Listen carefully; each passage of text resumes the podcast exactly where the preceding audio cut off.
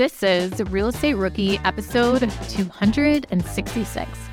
Most people when they're when they're going into a house hack, their goal isn't necessarily to make, you know, $500 a month in cash flow.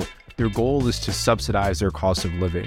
So if you can cover the majority or sometimes all of your mortgage by renting out these additional units, then you are probably doing a pretty good job because now you're able to save that money you would typically be spending on your, your rent or your mortgage, say whatever, it's 2000 bucks a month, and now you can put that aside to start saving towards your next property. So for a lot of people when they're house hacking, it's not necessarily the, the cash flow per se that they're looking for, it's how much of my mortgage can I offset by renting out these units.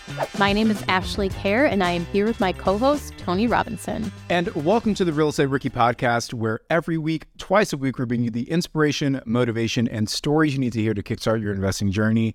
And I want to start today's episode by shouting out a, a really cool review that came in. Uh, this person left us a five star review on Apple Podcasts. They go by the username TT Ray.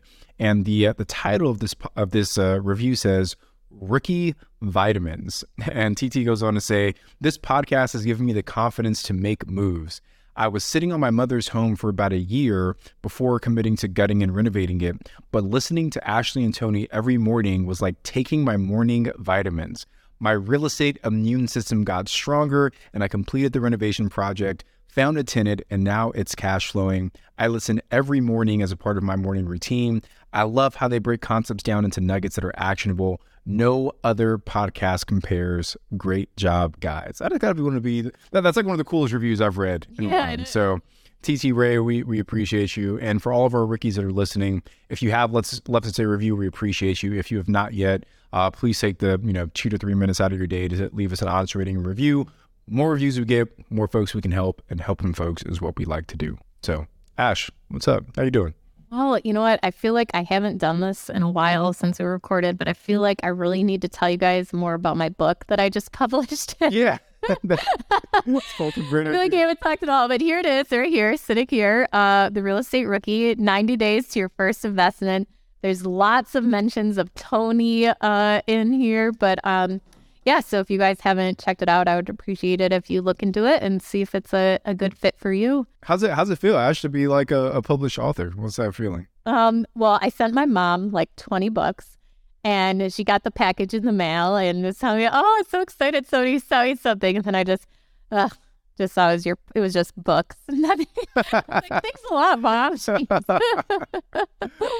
but uh yeah, it was uh, so it launched on January 10th and did like a nice little dinner out to kind of celebrate. And um, so now I got to get a list together to publishing of all my friends to send copies to. And yeah, but it, has been pretty cool. Um, everyone should be getting their their books now that did the pre order pretty soon, and it'll be exciting to hear what people think about it. Yeah, Love it. Well, I'm super happy for you. I know you put a lot of time and effort and energy into that book, and it's so cool because we we already see what the rookie podcast is doing for folks. So the fact that we now get to you, know, you get to replicate that with this book, you know, it's it's so cool. So I'm excited to see where it goes for you. And Tony and I are working on a little secret something too. Um, so you guys stay tuned for that too, because Tony may be an author soon too. Fingers crossed. We'll see. So, uh, Tony, any exciting stories to tell us or any boring banter before we get into today's episode? Uh, let's see. What's the most boring thing I can think about that we can talk about today? What do you eat this morning for breakfast? You know, that's you have the same meal every single day. Actually, so I'm like gearing up uh, my training for another competition. So I was initially planning to do a show at the end of April, but I think I might push it back to uh, to May, probably just to give myself a little bit more time. But um, I actually didn't have breakfast this morning. I woke up and I was doing stuff on the computer before I knew it. We had to jump on the sharp recording. So I had a protein shake for breakfast this morning. That was about it. But uh, most days, my breakfast is 10 egg whites, two regular eggs, and then a little bit of oatmeal. So the, I don't know what made me think of this, but like something that's like boring, I guess, in a sense. But so I, we've been implementing these Monday afternoon meetings. We were doing Tuesday mornings, but Tuesdays are when you and I record, and it just like I have another call I do every Tuesday morning. So it's just like too many calls in that day to actually sit down and focus on a meeting. So we moved them to Monday afternoons, and so we have an agenda built out and So it's just me and my one business partner, Daryl. And it, basically, we go through like, you know, what each person did last week, what were our wins, what do we want to accomplish going forward, what are the things we need to prioritize, and then what are the things we want to talk about next week. And then we just take the agenda, roll it over to each week. And if you, you know, even if this is something you do with your spouse, um, you know, your significant other or your business partner, like if you guys aren't implementing this, I highly recommend it. Like it doesn't take that much time. But with ours, we also have a section for travel because we do a lot of travel together. So last week on our travel is, you know, we're going to Tony's short term rental summit and the one night we're actually going to Disney Springs for dinner. Okay. So we're going through our agenda, everything. And one of the things was pick the restaurant to book reservations for Disney Springs. 20 minutes later, we are in YouTube videos of the best and worst places to eat at Disney Springs. And it was just like, how is this happening right now? like we could just fly through everything, then we get sucked into watching YouTube videos on where we're gonna eat dinner one night. but it just like goes to show that like, you know, leaving those little things in that like adding things like that into your agenda that excite you or, you know, motivate you, because then it's like, okay, we got to get all this work done now so that we can go and enjoy ourselves and not actually have to be like, you know, we can, we want to use a lot of time for like you know, obviously enjoying your conference and things like that, and not having to be like all these other things we got to do in the back of our mind. Yeah, and it's a it's an interesting point because one of one of the things I'm really trying to focus on in in this new year is less time doing and more time deciding and delegating. Like at I, I feel like my time is best spent in my business at this point, not like if there's a meeting almost no action item should be assigned to Tony. Like like there's enough people that I work with now where I should be able to delegate that task to someone else. Mm-hmm. And really the only thing I'm doing is deciding. I'm making a decision saying, okay, yes, this thing. Okay, not that thing. Yes, this thing. And then handing it off to someone else because there were moments where I was like, why am I doing this still? Like, for example, we were on vacation earlier this year or late last year, and we had a YouTube video coming out for the Real Estate Robinsons channel. And I was like, oh crap, we don't have a thumbnail. Like I was still doing the thumbnails. So I'm on vacation making a thumbnail. I'm like, why am I doing this? Yeah. Why am I doing this? And as soon as I got back, I, I, found a graphic designer on Upwork. Now he does all of our thumbnails and he does it way better than I ever could. So anyway, just as I'm thinking about next year and, and for a lot of our rookies that are listening as well, as your business starts to scale, like think about what are the things you should no longer be doing and then delegate those off to, to someone else. And also making sure that it's just the high level decisions too. And that's something I had heard Ryan Pineda talk about when I interviewed him in, um, I think it was Austin, Texas, maybe at a, a conference there. Is he talked about how don't even ask him the question like he's high level decisions only there's other decision makers in place and he only has to really think about those high levels that will actually make a huge impact um, mm-hmm. on his business where, you know, anything mediocre, there's somebody else that's making mm-hmm. that decision too. So he's not mm-hmm. overwhelmed with things because his everything set into place and kind of like his whole org chart set out as to like, these are the things that actually need to come to me and don't bother me with anything else, which I think is pretty interesting. And, you know, obviously a great system to have set up. The hard part is actually getting yourself set up so that you are in that position. Yeah, and finding the right people and you know all those good things. So that that's always a challenge. But and obviously you know for our rookies, you most of you are at the beginning phase of your your investing journey, so don't feel like you need to set this up on day one. But it is an important concept for you to understand, so that as your business starts to scale, you know you know that the, the, right decision is to start plugging people into these different roles so you can focus on the bigger picture tasks. Like ash for me and you the majority of our time should be spent in front of the microphone recording this podcast in front of our computers writing our books um, and doing other things that are like super important. Are current interest rates making you depressed about cash flow? What if it didn't have to be that way Rent to Retirement has 2.99% seller financing available on turnkey properties. You heard that right. That's a seller financed 2.99% interest rate where the average cash flow is over $900 per month. They also have options where you can put as low as 5% down on multiple investment properties with no PMI. Rent to Retirement is the nation's leading turnkey investment company that understands what it takes to be successful in today's dynamic real estate market. Their reputation speaks for itself with more five star reviews than any other company on the Bigger Pockets website. Rent to Retirement offers fully turnkey properties that are newly built or renovated, leased and managed, allowing you to invest with confidence in the markets that offer the best returns. To learn more, visit renttoretirement.com. That's rent, T-O, retirement.com. Or text REI to 33777. Again, text REI to 33777.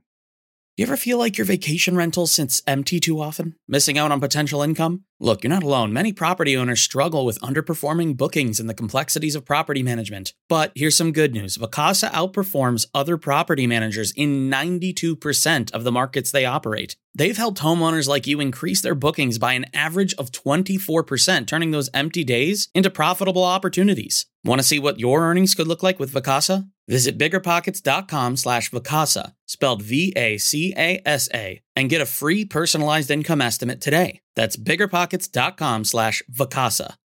Remember when you had to pay to get a lead's phone number? It was like the dark ages until Deal Machine made skip tracing a thing of the past. Now, with your Deal Machine plan, you'll get unlimited access to phone numbers and contact information for no extra cost. That's right, get high quality, reliable information trusted by leading financial institutions, all fully compliant with the federal Do Not Call list. Explore over 150 data points, including age, gender, marital status, occupation, and a ton more. Trust me, this is the data you need for off market deals. With new filters, people flags, and color coded phone numbers, lead management just got a ton easier. Ready to step up your investing game? Sign up for a Deal Machine plan today and gain immediate access to this unlimited treasure trove of contact information and phone numbers. Just head to dealmachine.com/bp. Transform your lead generation and deal making strategies with Deal Machine. Sign up today and start exploring the unlimited possibilities at dealmachine.com/bp. All right, so today's first question comes from Nadeem Chowdhury, and Nadeem's question is Hi, all. Learning more about doing property analysis and wondering if I'm planning on a house hack on a multi unit with an FHA loan. Should you only worry if it's cash flowing once you hit 20% and get rid of your PMI in a high cost of living area? Otherwise, it seems as if no properties will be able to satisfy traditional rules around what a property should cash flow or make over the first year. And just to clarify, I think when Nadeem says uh, once you hit 20%, what she's talking about is the loan balance uh, in comparison to the, the property's value. Um, once you're at 80% or less of, on your loan balance and your PMI goes away. Um, so, a, a couple things to, to break down here, Nadeem. I, I think the, the first question you have to ask yourself is what is your goal with this house hack? Most people, when they're when they're going into a house hack, their goal isn't necessarily to make you know, $500 a month in cash flow, their goal is to subsidize their cost of living. So if you can cover the majority or sometimes all of your mortgage by renting out these additional units, then you are probably doing a pretty good job because now you're able to save that money you would typically be spending on your, your rent or your mortgage, say whatever, it's 2000 bucks a month. And now you can put that aside to start saving towards your next property. So for a lot of people when they're house hacking, it's not necessarily the the cash flow per se that they're looking for. It's how much of my mortgage can I offset by renting out these units. What are your thoughts on that, Ash? Yeah. So Nadeem, what you should do is like remove yourself from the property and put somebody else in the unit or the room that you're going to house hack in and see, okay, what would you be able to charge for rent on that? Does the property cash flow after you receive now that additional rent from the property? So I think using that as kind of a basis and looking at it that way, it will make you realize more as to like, okay, this is not a cash flowing property. It's more of like, yes, you are actually making money off of this because you're building equity and you're not having to pay any living expenses. So look at if for some reason you had to move out of the property, would it still cash flow if you put somebody into your unit? Um, or at least broke even um, on the property. But I've you know, love the cash flow. So if you can make it cash flow, if you were to move out of the property, yes, great. But also take into consideration if you were to go and rent a comparable unit, what would you pay in rent to live in that property too? And then kind of say, okay, that's, you know, $1,500 I'm actually saving a month. So um, definitely look into that. And then if you can live there and make money off of it in cash flow too. Like awesome, even way better. Yeah. especially when you get down to that getting rid of your PMI, that definitely helps. My sister, when she bought her house hack, she was paying, I think it was $45 a month to live there in that property, which it, for her unit probably rented for like $850, $900 a month. And she was living there for $45 a month. So we consider that a huge win, even though she's not getting any cash flow off of that property, which I think she is now because she's raised rent for the lower unit and she's maybe making, you know, $100 off of it or something, not paying anything now. But um, that was still a huge win to only pay $45 a month uh, to live in that property. Yeah, and, and it mentions that they're they're in a high cost of living area. And I think it's even more difficult to find deals that just like create a ton of cash flow as a house hack in those kinds of areas as well. Uh, the only other thing you might want to consider, Nadeem, is if you've got a multi-unit uh, property, maybe instead of renting each unit out, can you rent out each room? Right? Say that you've got I don't know, like a, a triplex. You're going to live in one unit, and you've got two other units instead of renting out that entire unit, maybe it's a two-two and, a, a, and another two-two. Like now you've got four rooms you can rent out, and what does that look like? And there's a ton of guests that have come on the on the podcast that have talked about the the rent by the room strategy. But typically, you can maximize or increase your revenue per each unit if you rent out the rooms as opposed to renting out each unit. And we even had a guest, and I wish I could remember which guest this was. We had a guest that was doing that, but they also rented out the rooms in their own unit. Do you remember this, Ash? Like he was sleeping on the couch yeah. in the living yeah. room just so he could rent out the other rooms in, in the unit. So there's so many ways to maximize the revenue on a house hack. Yeah, and there's uh, like you can incorporate different strategies too. So, you know, if you get a four unit, if you're in an area that demands it, turning one of those units into a short term rental then having the other two long term rentals, or even doing one as a medium term rental um, and, you know, renting it out for 30 plus days to traveling nurses or whatever. Sometimes that can actually maximize your cash flow too, instead of just doing a long term rental. Yeah, that's that's a great part of having those multiple units. Like you said, is you can throw a bunch of different strategies into each unit. So if you're in one, say it's a, a, two bed, you live in one bedroom, rent out the other bedroom. You've got one you're doing as a as a medium term rental, another one you're doing as a as a long term or, or, a short term rental. And now you've got income coming in in a, a, bunch of different ways. So that's that's cool. Yeah, Craig Curelop, who wrote the book The House Hacking Strategy, um, you can find in the Bigger Pockets bookstore. He would buy properties. He lived in Denver, Colorado, and he would rent by the room. He would have one of the rooms, rent out the other ones, and then in the basement he would make a basement unit, furnish it, and have the basement as the short term rental. And that's what he did with uh, several of his house hacks. And then after he had lived there for a year, he would go and purchase another one and do the same thing. And he built up his rental portfolio that way. I think it might have been Craig who said it was his first house hack where he was sleeping on the couch. Hey, you know what? That definitely sounds like something he would do. All right. Um, anything else on this, Ash? Or should we roll to the next question? Yeah, let's go to the next one. All right. So, question number two comes from Jason Lamb. Jason says, Just curious, what issues have you all run into with unpermitted renovations? Obviously, you should always do things the right way, but I'm just trying to understand what kind of issues come up and when. For example, do buyers normally look for permits or is it just their lenders, etc.? Um, so, have you ever had any issues, Ashley, with unpermitted renovations? And if so, how did you handle those? No, but I did. Um, we did just have on episode 265. Um, so this past Wednesday, you guys should go back and listen. We had Devana and Reed on, and they talked about a property they purchased that they know, knew had an unpermitted addition to the back of it. And they knew it was not permitted, but they didn't need it permitted, they thought. So they went and pulled permits to do some electrical work, plumbing work, and other renovations through the property.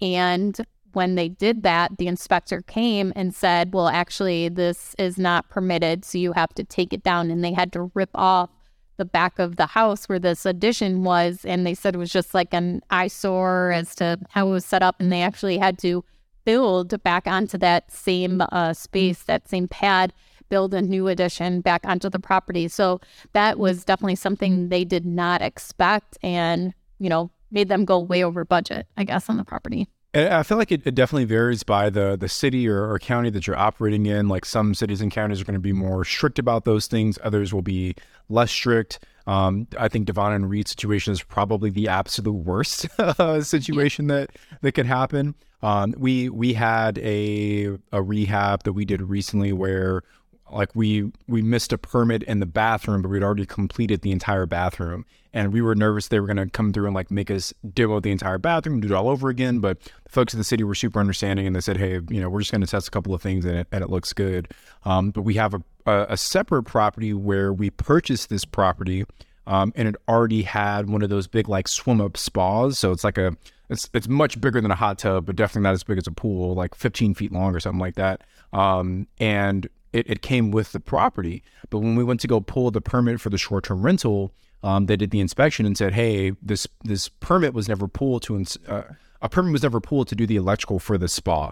So now, before we can issue your permit, you guys have to go back and get this electrical thing uh, sorted out. So depending on what you're looking to use a property for, depending on what the inspection process looks like for that city, um, depending on if the county or the city needs to get back into that property to do an inspection for something else, there's a lot of different variables that could happen. So I, I would say there are some risks that come along with buying uh, units that include properties that are not permitted correctly. Yeah, and when I did my flip with James Dainard mm-hmm. in Seattle, Washington, it was really the first time I dealt with like heavy permits and like an understanding of them. I mean, where you know where I live, it's just you go and talk to the code enforcement officer, and you know you get your building permit, and you're on your way. Like so. With him, what he actually does too is when he's, you know, purchasing a property, he pulls the permits on the city's website. And for, you know, for me, you can't, none of these little towns have, you know, permits online that you can actually go and look them up. You have to actually physically go there and ask for them. But he would he pulls the permits on the property, mm-hmm. but also he'll keep note of who the contractors were that did the work on those properties. So if he is going and doing a rehab and be like, okay, this was the last person to do electrical work, maybe mm-hmm. since they know the property, they'll be able to do the work more efficient and maybe even you know, I'll get it cheaper because they already know so much is going on. They don't have to take the time to kind of figure out the electrical of that property or things like that. So I thought that was just like a g- great little flip tip, as he calls us, into, you know, when you pull the permits, look at who the actual contractor was on the property that you are using too. Or if the property or if the you know the work is really bad at it, that's how you're rehabbing it because the plumbing is all messed up. You know not to use that. Who not to call? Yeah. Who not to call? Yeah, I mean James is obviously like an encyclopedia of all things rehab and flipping. So um, anything he does, we should all try and try and emulate. La- last thing I'll say is that we, we actually bought a property um, that's listed right now as one of our turnkey short term rentals, and the property itself on paper was a three bedroom, but when you walked in, the previous owner had knocked down the walls between all the bedrooms and just had like one massive bedroom. I guess it was a single lady living by herself. And she's like, I don't need three bedrooms. I just want one massive, like, master suite. Um, so we were able to essentially just put those three bedrooms back in place because she had knocked down the walls unpermitted. So we were able just to like, without having to really repro anything, just like put it back to the original floor plan. Um, so there's some there's some nuances there for sure. All right. Anything else on that one, Ashley?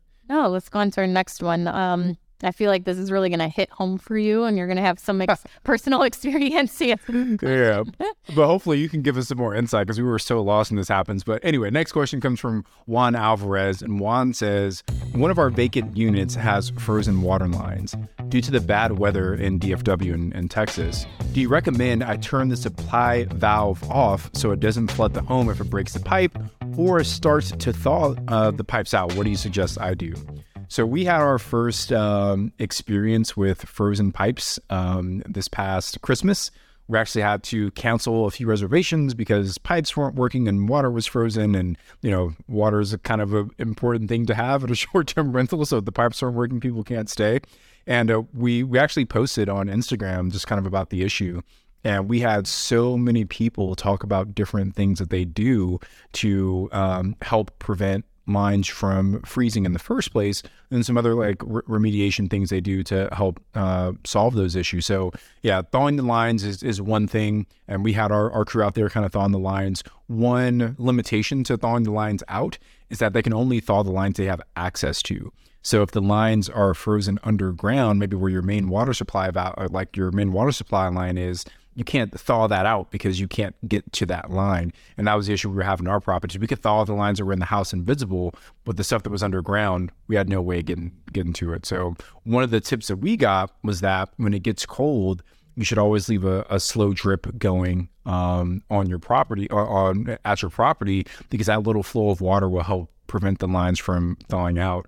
Um, another thing that was told to us is that you should almost never put your, even though it looks really nice, if you're in a place that's prone to freezing pipes, never put your your uh, like your kitchen sink in front of a window because for whatever reason, because there's you know less insulation, those pipes tend to uh, freeze pretty quickly as well. So there's a lot of little things we learned around how to prevent this from happening. But Ashley, you live in uh, Buffalo, New York, which had probably one of the worst freezes on record not too long ago. So you you probably have some more insight in this than, than I do. Yeah, this is like something I'm always like very proactive about is like freezing pipes, especially if we're rehabbing a property or if we have a property under contract and I know that it's vacant. Like I am, you know, like going into the winter, I make sure like have the, you know, this we call it is the property winterized. Okay. So you'll see this a lot with foreclosure property. I just want to say, like, winterizing is not a thing in California. Like, someone said, "Did you like? Did you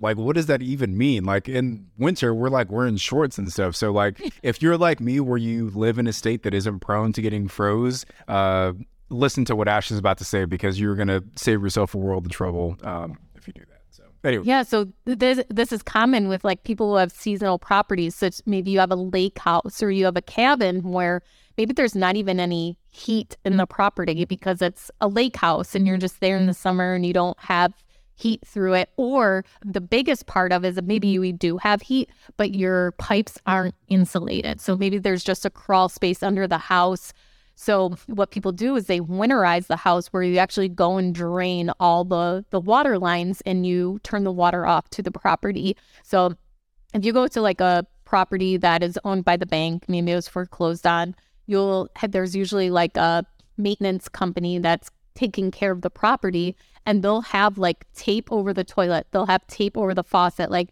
this property is winterized. Don't flush the toilet. Don't turn on, you know, any of the valves. There's no water to the property. Um, so winterizing a property is like if you're go if you're going under contract in a cold area and the property is vacant, make sure that the seller has winterized a property and that there is no water throughing. So the basically why you don't want your pipes to freeze is because let's go back to basic science when, you know, water turns to ice, it expands. Think of like water in a water bottle, okay? When it freezes. So what it does is it can cause your pipes to crack because of all of that pressure from the ice. So then when the water melts, the ice melts and back into water, it shoots out of wherever those cracks were. Okay, so that's where that's where the issues come in. It's in, that the actual freezing causes the cracks, and then the water shoots out of it. So me, mm-hmm. as anal as I am, I have one rehab right now where you know when the deep freeze was coming, I was like, we don't have any water going through this, right? I just want to make sure. Like I'm pretty sure I'm looking at it. We don't have water to the property yet. Everyone, yes, yes, like it's fine, like it's good, blah blah blah there was about three inches of the main water line coming into the property that was into the, mm. the property. Somehow, someone had switched off the breaker, so the furnace shut off in the property. Well, just in that those little three inches sticking out of the ground where the we have a spigot on there right now because the water lines aren't hooked up, completely cracked the pipe. Water was shooting out all over. So luckily, that same day, somebody was there and saw this happening. We were able to plug it up, fix it that night, and take care of it. But also, the furnace got ice buildup in it because it, the furnace rose. And so we actually had to have the plumber come out and de-thaw the furnace and to get it get it going again. So as much as I would like to say I'm very experienced and knowledgeable about pipes freezing, it still happened to me because I listened to my contractors and I didn't actually go to the property because I would have seen that little pipe sticking up and I would have known. But um, yeah, so just I, I think the biggest like piece of advice, like have your property winterized if you're not going to be, you know, living there, you're not going to have, you know, the rehab's going to be going on and you're, you know, want to make sure the you know, there that doesn't happen. The pipes don't freeze. Winterize it. if you're doing the rehab, or you can actually go and like make sure there's constantly water dripping through the pipes too. Ash, who who do you go to to winterize the property? Like, is that something that plumbers typically handle for you? Is it is there someone else? Like, if you want to winterize, who are you calling? Yeah, the plumber can definitely do that, but it's something that you can just you know YouTube real quickly and do it yourself. Like a lot of the people that own lake houses around here, you know, they set up a day that they go and they if you know it's not seasonal where their pipes are exposed, um, then they'll just you know usually go and do it themselves. And that's part of their yearly routine. And then in the spring, they'll come and turn the water back on and check everything. Yeah. Have you ever had like one of your main water lines break? I don't think so. I've had like the main sewer line get cracks in it and stuff, but I never the main water line.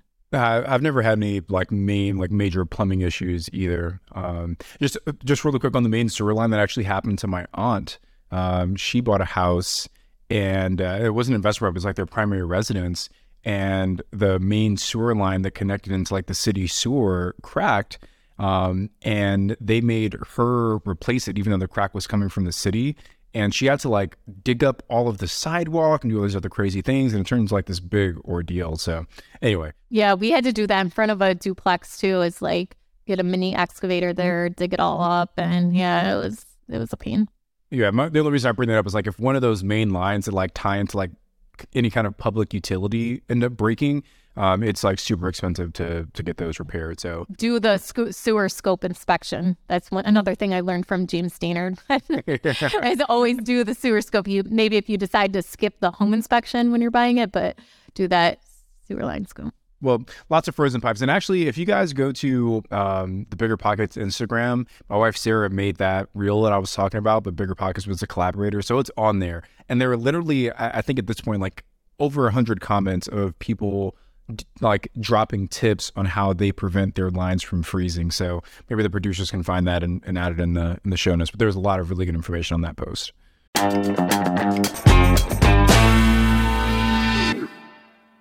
Whether you need to buy or sell, or you're just obsessed with looking at homes for sale, Redfin's got you covered.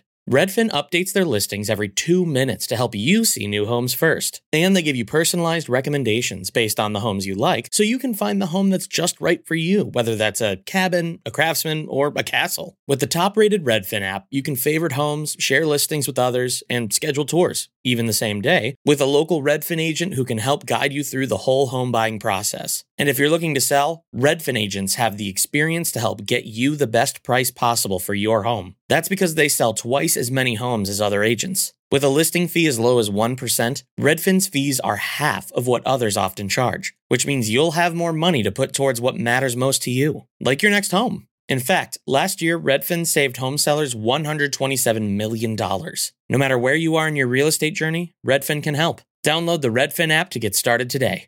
I'm curious have you been struggling to keep your vacation rental booked? I totally get it. It's tough to manage and keep filled. But we found something that really works. It's called Vacasa. They've seriously changed the game for a lot of the BP audience. In almost every market they're in, Vacasa manages to fill up the calendar more than anyone else. And get this the average Vacasa user sees about 24% more bookings than with other managers. That's a lot of extra income. Curious to see what you could be earning? You can get a personalized income estimate right there. I think you'll be pleasantly surprised at what Vacasa can do for you. Check out biggerpockets.com slash Vacasa, spelled V-A-C-A-S-A. Biggerpockets.com slash Vacasa.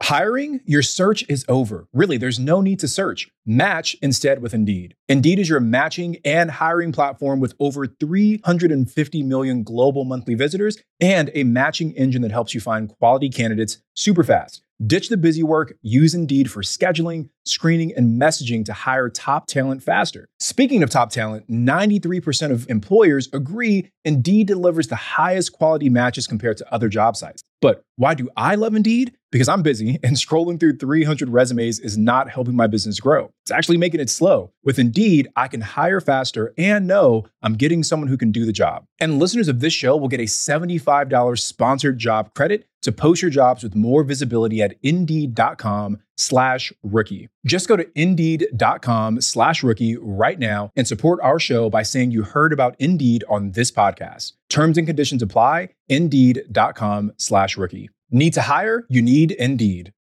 All right. So next question here comes from Kyle Campbell. And Kyle says, My wife and I own two duplexes. We're ready to make an offer on a third. However, this third property is a FSBO, which means for sale by owner, and this would be a first for us. What steps do you go through when buying FSBO? We've read a lot and listened to thousands of podcasts, but still looking for any and all advice. Thanks. So Ash, I know you've you've bought FSBO, I have as well, but from from your perspective, what are what are some of the differences that a rookie should look out for um, on FSBO? Yeah, so the first thing is you're most likely not using an agent. Um, oftentimes, you still can. Like, you could go to them and say, I'm going to pay the agent directly, and I want to use an agent to facilitate that deal, whether it's to do the paperwork or to help you negotiate or um, anything like that. So, the thing, is, the biggest thing for me, the difference is you're not going to have a real estate agent fill out the real estate contract for you. Uh, so that's either, you know, I use an attorney for that, um, but you also have to use an attorney in New York State where I will tell my attorney, you know, what the terms are, and then she'll plug it into her real estate contract, and then I take it to the seller. Um, one thing you can do is a letter of intent. If you just Google that, there's tons of samples out there. If you're in the rookie boot camp, it's included in there. You get a copy of it. And it just basically mm-hmm. gives the initial terms of your offer without going through a full blown contract. And then just says, like, this contract is based on attorney approval. These terms are based on that. So it kind of gives you some leeway. But I usually write one of those up myself without even having to, you know, talk with my attorney. Then that's where I negotiate with the seller. And then once we agree on terms and we have a signed letter of intent, that's where I pass those terms off to my real estate attorney, where she draws up a contract as to what those terms are. Then I have the seller sign that. Uh, one thing with doing direct dealing directly with the seller is I think you have a huge advantage with negotiating. That's not always the case, but getting face to face with the seller and really figuring out why they're selling. And also, if you're going to be doing some kind of creative financing, like pitching to them the benefits of seller financing, things like that, it is so much easier to sell the creative financing option to the seller than having it go from you to your real estate agent to their real estate agent, then back to them, like playing telephone. So that's why I love for sale by owner is because you get to deal directly with the seller for negotiating. Yeah, that's a fantastic breakdown, Ashley. And you know, we we've purchased a few um, like directly from the owners as well, and our our process is is fairly similar. Um, we still do use uh, title and escrow to facilitate the transaction. So even if you're going FSBO, still make sure that there's some uh, third party in there to make sure that all of the paperwork with the county gets filed correctly. Um, you're still getting things like title insurance to make sure that there's no issues with the title, um, and that that you know that that party uh, escrow or title companies there to manage all the funds to make sure people get paid out appropriately. Um, but outside of that, it's honestly pretty much the same process. And mm-hmm. to your point, actually, it's honestly a little bit easier because there's less back and forth between you know you and your agent, their agent, that seller. Um, so I, I, think the the ease of the transaction is definitely there. But if it is your first time doing it, Kyle, uh, I would just try and find a, and I don't know what state you're in, but for me, I always go to my escrow company first and I say, hey, I'm looking to buy this property. I'm looking to sell this property. And then my escrow company is the one that draws up all the documents and make sure that everyone's DocuSign on everything. So the escrow company almost works as the transaction coordinator when I'm doing FSBO um, here in California. So if you're in a state that uses uh, escrow companies in addition to title, I would just try and find a really good escrow officer. Um, let them know that you're a new investor and you know you plan to do more deals with them. But um, if you kind of build that relationship, they can really help facilitate any FSBO deal that you do moving forward. All right, let's move on to the next question here. This one comes from Daniel Budijardo. Hopefully, I said your last name right, Daniel. Um, so Daniel's question is, "Hello, Rooks. What do you think about installing electronic keypad door locks? It sounds awesome for multi properties as you can maintain a master code for the landlord and reset codes for your tenants. If your house has multi exterior doors, say front and back, do you install one at each door? The best seller on Amazon is only 40 bucks. It's a great price, but not sure it has everything that we need. Thanks in advance. Um, I love the idea of uh, electronic keypads on properties, uh, both for I think obviously we don't really have any long term anymore, but if I did, I would probably do that. Um, it is just I think a nice feature to include um, because as a tenant, like having that kind of smart home functionality is a, a really cool way to kind of make your property stand out from other ones. Um, like for example, when I bought my home, um, it didn't come with any smart home technology. We had to go back and we added our keyless entry pad, added all, all of our like our, our smart uh, like light switches and stuff. But I bought earlier in the phase. Now the new home, like the newer versions of my home, they're selling with all that stuff built in. So even for new construction, it's something that builders are starting to add because they recognize that it is, um, I think, something that that people want in their homes. If you're doing a short-term rental, a one billion percent you should have smart keypads nothing is more annoying to me uh, as an Airbnb guest than having to fumble with like physical keys and open up a lockbox and having to go back and put the key back into the lockbox. So if you can do um, electric uh, like keypads for your doors, I think it's definitely the way to go. Just last thing, um, like which one you should purchase. We use the Slage Encode or Schlage Encode. Uh, Tony, stop telling people like they're so hard to. they're so. That's, that was my point. Like they're they're so incredibly difficult to find these days. It's almost like there's like a black market for these, but that's the one that we like the most. Um, there's some other cool ones out there as well, like uh, Remote by August Lock. Um, they have one. Um, like every smart company has some kind of electric keypad, so there, there's a lot of good options out there. Yeah, I've used a, a Yale one before. I don't know specifically what it was, but we switched to the Encode one because of Sarah's recommendation. I really like them, but yeah, they're definitely uh, difficult to get a hold of. Um, so we use them for just for our short-term rentals. The issue that I run into with long-term rentals is especially at the small multifamily. Like in the apartment complex, it would be fine because there's a general Wi-Fi in the building, but when you have your duplex, so you the tenant usually gets the Wi-Fi in their name, so you would have to request access to have the lock connected to the Wi-Fi if you're going to be changing the code or doing things like that. So for me, I think of the advantage of doing it for long term is like if a maintenance guy is coming in and they're not going to be home, you can set a code so that it's just active during the hour they're going to be there, whatever, and they don't have to have a key, anything like that. And maintenance can be done when the tenant's not home. The second thing is when they move out of the property, they're most likely canceling their Wi Fi. So to go ahead and change the code, you know, you won't be able to just do it so easily from your app because it's not connected to the Wi Fi because they disconnected the Wi Fi. So you would have to like manually go on to the keypad and I think it's like there's some way you can do it through the keypad without having me t- connected to Wi Fi, but um, just like the convenience of having the app on your phone and being able to create new codes, change new codes. You can't do that without the Wi Fi enabled. So that's where I've run into like, is it actually that big of an advantage? Because if I, that like turning over an apartment, not having to install a, a new lock in there, that like, yeah, having to send someone out that takes time to do that and just be able to remote do that would be awesome. But I just, I haven't figured out that piece of it yet as to how to do that. Yeah, you're right. That, that definitely is limitation. You you can use the uh, the app um, even if Wi-Fi isn't set up, but you do have to be within range of the lock. So like you wouldn't be able to do it from like sitting at your house to the to the property. But if someone was near the door, they could still go in. And I don't know what kind of I don't know if it's like Bluetooth or some other kind of like you know local connection, but you are still even if there is no Wi-Fi able to set the app up and have the lock communicate. And you can still change the code and everything and lock. Still add codes and stuff like that. Okay, yeah. that's good. Well, I mean, that's better still than having to go in and, and change the lock. Okay. Yeah. So I, I'm also going to continue to hijack Daniel's question here because I had a situation that came up. This actually happened Friday night, 9:30 at night. Get a call from the property management company that a dog is barking in the unit that we actually use as a short-term rental. Okay, so they don't have the contact information for who is the current guest in there. So what happened was somebody, we think it was one of the neighbors, because the na- one of the other units ended up calling the police because of the dog barking. But we looked in the app and it showed that the lock was actually disabled because somebody tried the wrong code too many times and it said the lock is disabled.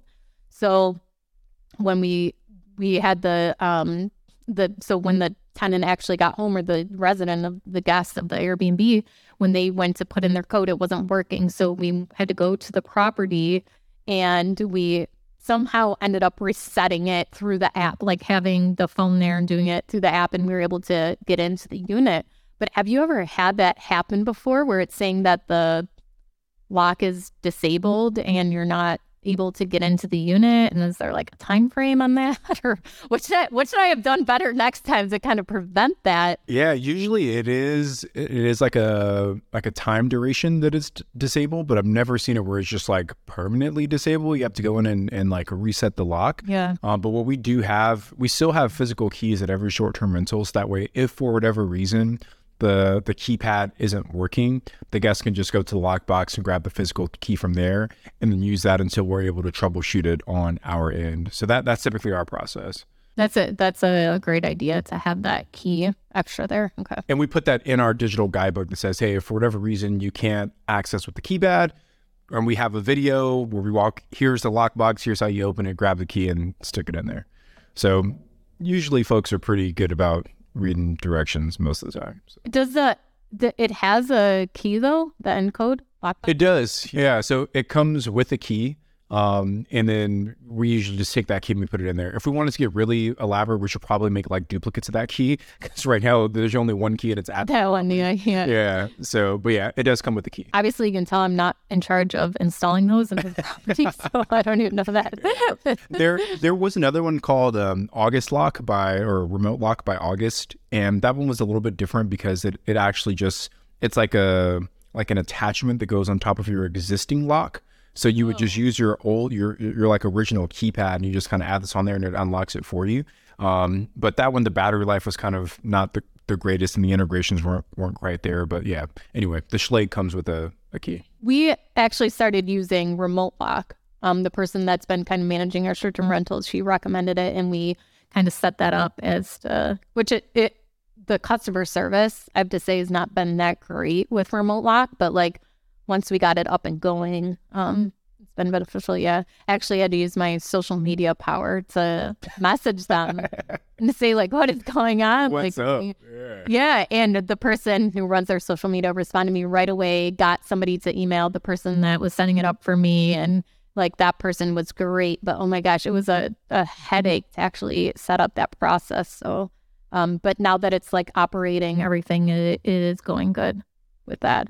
Um, and I had one more question for the batteries on that. Do you have some kind of like quarterly maintenance schedule where mm-hmm. you're going in and having the handyman replace the batteries, or is it just when you get an alert the battery is low, you're adding it as a maintenance task? How are you mm-hmm. handling that? Yeah, that's a great question. It's, it's the latter. So um, whenever the alert comes through in the app that the batteries are running low, our VAs create a maintenance task, uh, usually for the cleaner, because we just like keep extra batteries like at the property, and then when the cleaners here the next time, they'll just make sure they swap the batteries out for the for the unit.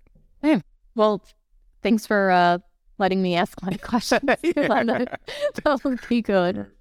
We, we got one last question. I think we can we can hit this one pretty quickly. This one comes from Sarah Lucas, and Sarah's question is: Aside from the owner, who in this case has no idea, how do you find out who is the lender for a property? Uh, so I'm going to share the one way that I know how to look this up. Uh, there are probably other ways to do this as well. Uh, but if you use a website like PropStream, PropStream usually keeps track of any mortgages that are recorded against a property, and you can see the name of the company that um, that is holding that note. Um, so like literally you type in any address and it'll show that information as well. And then similarly, you can go to your county and say, hey, what what deed of trust or mortgage security document or promissory note do you guys have filed against a specific property? And hopefully somewhere in those documents you can figure out who the lender is for that for that home. Yeah, you should like if the city of Buffalo has it. I'm sure most cities have it, but you can actually go online to like the city records for the county, and you'll be able to just search for it. Search for if you know that person's name, search for their name, and you'll be able to come up as to you know what the mortgages that they have in their name. Cool. Well, that was an easy one. Yeah, yeah. All great questions. We really appreciate it when you guys throw your questions at us. Uh, mentally stimulates us and also we some of the times there's like questions where you know we're not sure so we actually you know take the time and go and research it and you know we learn some things too and obviously i learned a ton about uh blocks on this episode just from Tony. So thank you, Daniel, for asking that question because I had some burning questions I needed to figure out too. So um, thank you guys. And you can leave us a voicemail at 1 888 5 Rookie, or you can send us a DM at Wealth from Rentals or at Tony J. Robinson. Thank you guys so much for joining us. I'm Ashley at Wealth from Rentals, and he's Tony at Tony J. Robinson, and we will be back on Wednesday with a guest.